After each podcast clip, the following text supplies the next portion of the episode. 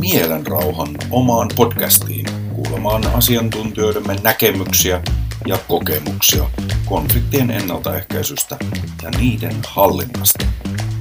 Minun nimeni on Totti Karpela. Toivottavasti viihdyt konfliktikahvilan parissa.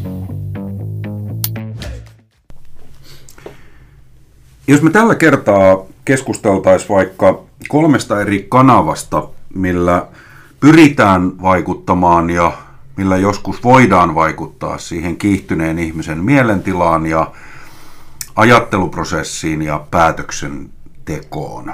Ja mennään tässä kaksi ja puoli tuhatta vuotta ajanlaskua taaksepäin tuonne antiikin Kreikkaan ja retoriikan perusteet etos, patos ja logos – Eli etoksella tarkoitetaan puhujan uskottavuutta ja luotettavuutta, eli mä olen sen kääntänyt auktoriteetin käytöksi.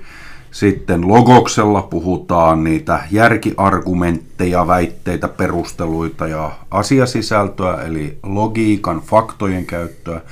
Ja patoksella puolestaan sitä puheen tunnevaikutusta, eli tässä tapauksessa empatiaa. Ja, ja mä ajattelin, että juteltaisiin tällä kertaa teidän kanssa siitä, että – miten eri ammatissa olevat erilaiset ammattilaiset tietämättään turvautuu johonkin näistä kolmesta ja kuinka tehokkaita ne itse asiassa sitten on sen kiihtyneen ihmisen rauhoittelussa. Joo.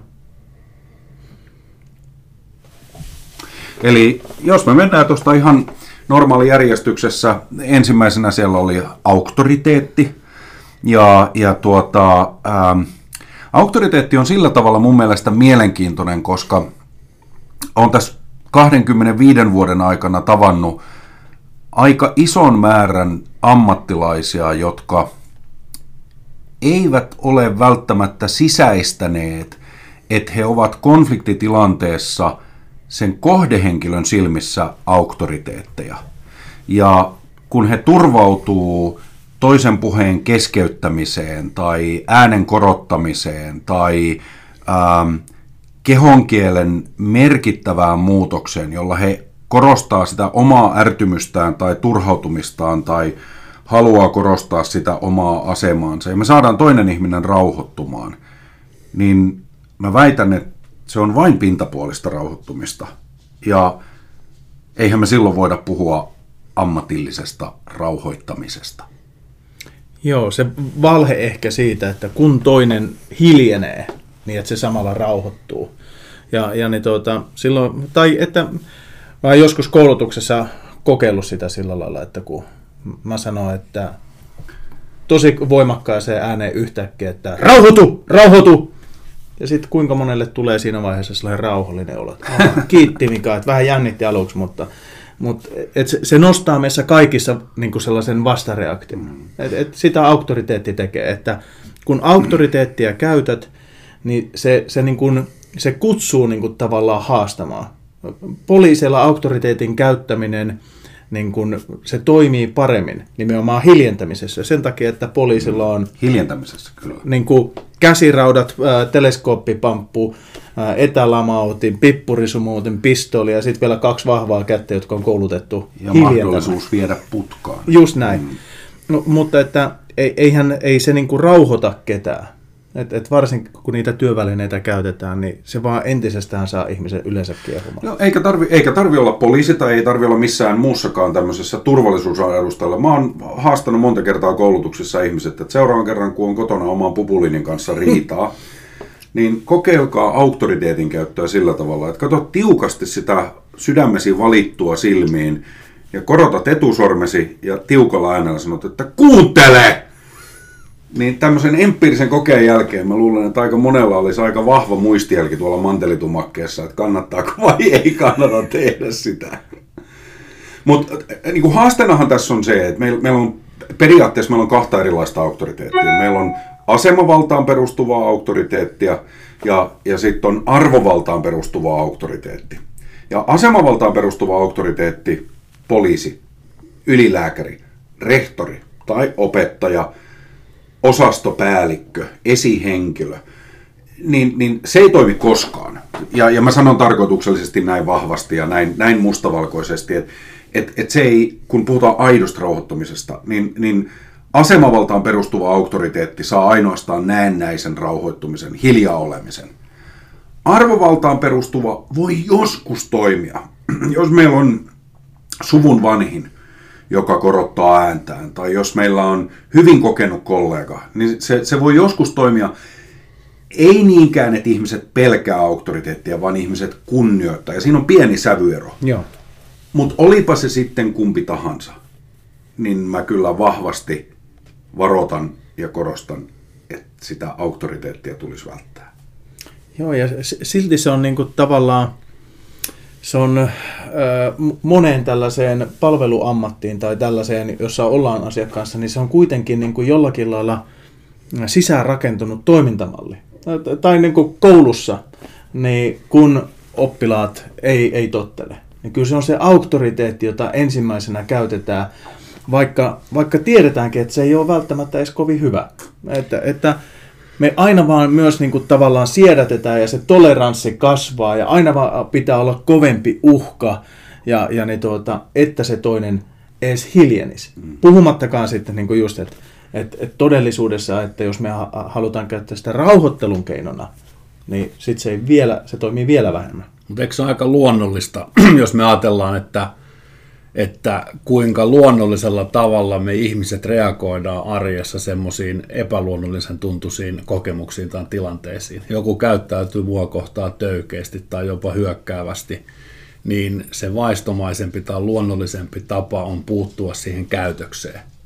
Ja, ja silloin tulee tämä rauhoitu, kuuntele, kun pitäisi pyrkiä vaikuttamaan sinne toisen ihmisen ajatteluun. Joo. Ja ajatteluun me ei voida vaikuttaa, eikä tunnetilaan voida vaikuttaa sillä auktoriteetilla. Ja tästä me varmaan päästään aika sujuvasti sit siihen logiikkaan, mikä monta kertaa seuraa sitä ää, auktoriteettia, että me tavallaan käsketään rauhoittua tai käsketään kuunnella, ja sitten me aletaan selittää. Mm. Ja me koitetaan niin kuin loogisesti tunteen vallassa olevalle ihmiselle kertoa, miksi asiat on niin kuin ne on. Ja silloinhan tämä tunteen vallassa oleva ihminen kokee, että hänelle ei ole ikään kuin oikeutusta tuntea niin kuin tuntee. Mm.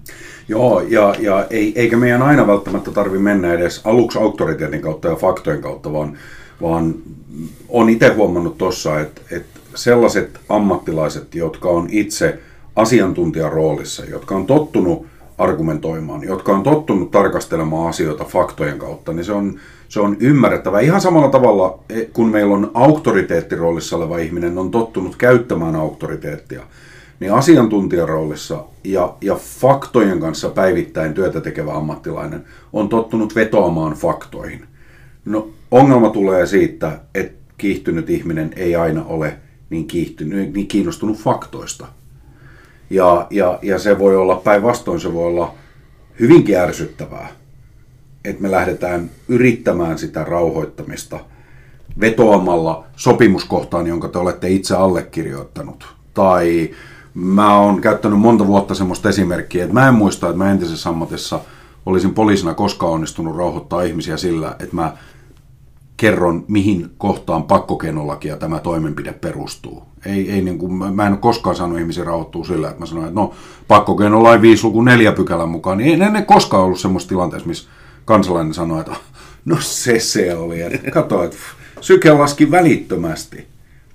Mutta mut se on meille semmoinen turvallinen tila, kun mä tiedän, että nämä faktat on, nämä on totta. Joo ja antaa sellaisen val, valheellisen niin kuin hallinnan tilaa, että mä oon oikealla puolella tässä, kun mä heittelen näitä faktoja.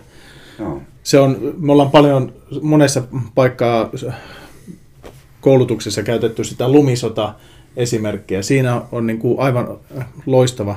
Eli siinä on tällainen työnjohtaja, joka menee paikalle rauhoittelemaan kahta tällaista vanhempaa ihmistä. Ja, ja ne sanoo, että te ajatte, se menee sillä lailla, että te ajatte paskaa ihmisten pihoille satasta niillä kuorma-autolla. Ja sitten se työn, äh, työjohtaja kuuntelee sieltä niitä faktoja, että ah, se ei ole paskaa, se on lunta, se ei ole ihmisten puhe, äh, oikein niin tota, piha, se on ihmis, se on lumen... Se on virallinen lumen vasta, varavastaanotto. Ja, ja siinäkin huomaa vielä, että se, se ajattelee, että jos hän pystyy oikein hyvän faktan heittämään, niin sitten ne rauhoittuu. Se eka meinaa sanoa, että se on lumen kaatopaikka, mutta se jättää sanomisen kesken ja sanoo, että se on lumen vasta se on virallinen lumen vastaanottopaikka. Eli se korjaa niin kuin kahteen otteeseen sitä ja ajattelee, että oikein hyvä fakta, kun heitän tähän, niin sitten ne ymmärtää, että mä oon enemmän oikeassa. Ja sitten siellä on just se, että satasta ja eihän nämä edes pääse satasta, että mikä on totta, että ei kuorma-autot pääse, kun 85 rajattiin ja sillä Mutta ei ihmiset halua kuulla niitä faktoja. Ei ne halua kuulla sun faktoja ennen kuin niiden tunteet on kohdattu. No niin, joo, mä, mä nimittäin meinasin tuossa jo lähteä niin kuin haastamaan sun näkemystä, että et eihän, eihän konfliktihallinnassa tarvi arastella faktoja, olennaista on vaan se, että missä vaiheessa sä käytät faktoja. Kyllä. Että me ei lähdettäisi rauhoittelemaan faktojen kautta, Joo. vaan aluksi saadaan se tunnetila kohdattua ja niin, että se ihminen kokee tulleensa kuulluksi ja kokee, että hänen näkemyksensä ja hänen arvonsa on tärkeitä. Ja kun me ollaan tavallaan se saatu käsitelty, niin sitten jos tilanne vaatii, niin voidaan käydä sitten kohta kohdalta läpi niitä faktoja. Mutta se, että me ei aloiteta niillä faktoilla. Ja tämä on yksi asia, mikä koulutustilaisuuksissa joskus johtaa semmoisiin tulkinnallisiin haasteisiin, että onko tämä vaan sitä myötäilyä ja eikö voida olla eri mieltä ja, ja, ja mitä se joustaminen tarkoittaa. Mutta tässä jossain lähteessä, joka käsittelee tätä antiikin Kreikan retoriikkaa, niin siellä on myös kaksi aikamäärettä, muistaakseni Kronos ja Kairos. Ja toinen on etenevä aika ja toinen on ajoitus. Ja tähän mä aina viittaan, että me tarvitaan ne faktat, eihän ne katoa mihinkään. Mutta se, että kun ihminen on rauhoittunut, niin se faktapohjainen suora viestintä on paljon helpompaa molemmille osapuolille kuin se, että me yritettäisiin puskea sen tunne kuohun aikana niillä läpi. Eli konflikti etenee, aikaa kuluu ja ajoitus on tärkeä.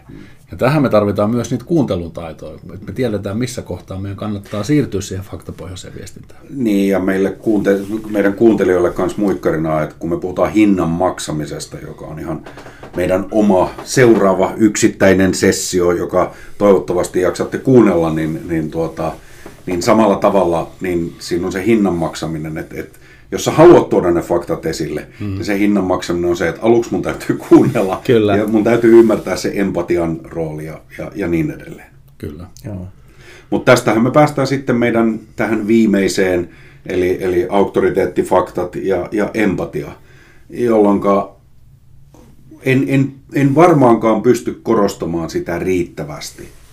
Mutta kun me puhutaan ammatillisesta konfliktin hallinnasta ja vahvan tunnetilan kohtaamisesta, niin on vaikeaa kuvitella, mitenkä sä onnistut rauhoittelussa, jos sä et ymmärrä ja käytä empatiaa.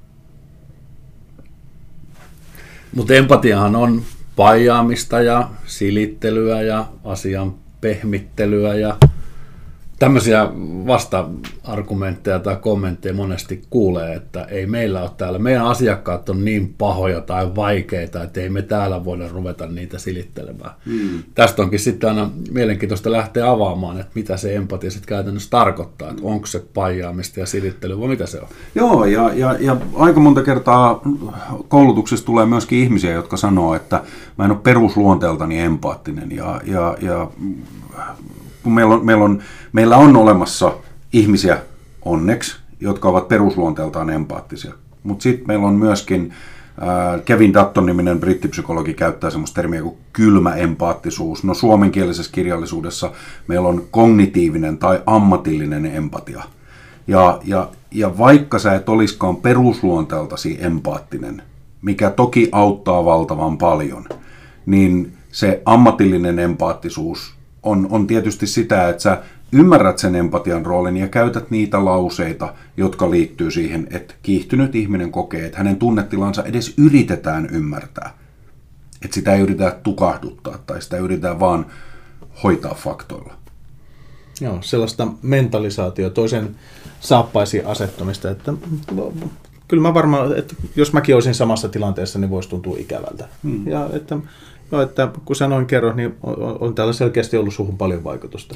Joo, ja, ja on tässä jo aiemminkin maininnut siitä, että entisessä ammatissa, kun työskentelin erityistilanteiden neuvottelijana poliisissa, niin kiihtyneen ihmisen kohtaaminen lähtee hyvin yksinkertaisen kaavion mukaan. Se alkaa kuuntelusta, ja me rummutetaan tietysti mekin kouluttajina ja asiantuntijoina sitä kuuntelun roolia, Ja vasta kun sä jaksat kuunnella, niin sä ehkä saat kuvan siitä, että mitä se ihminen on itse kokenut tai miten hän sen tulkitsee.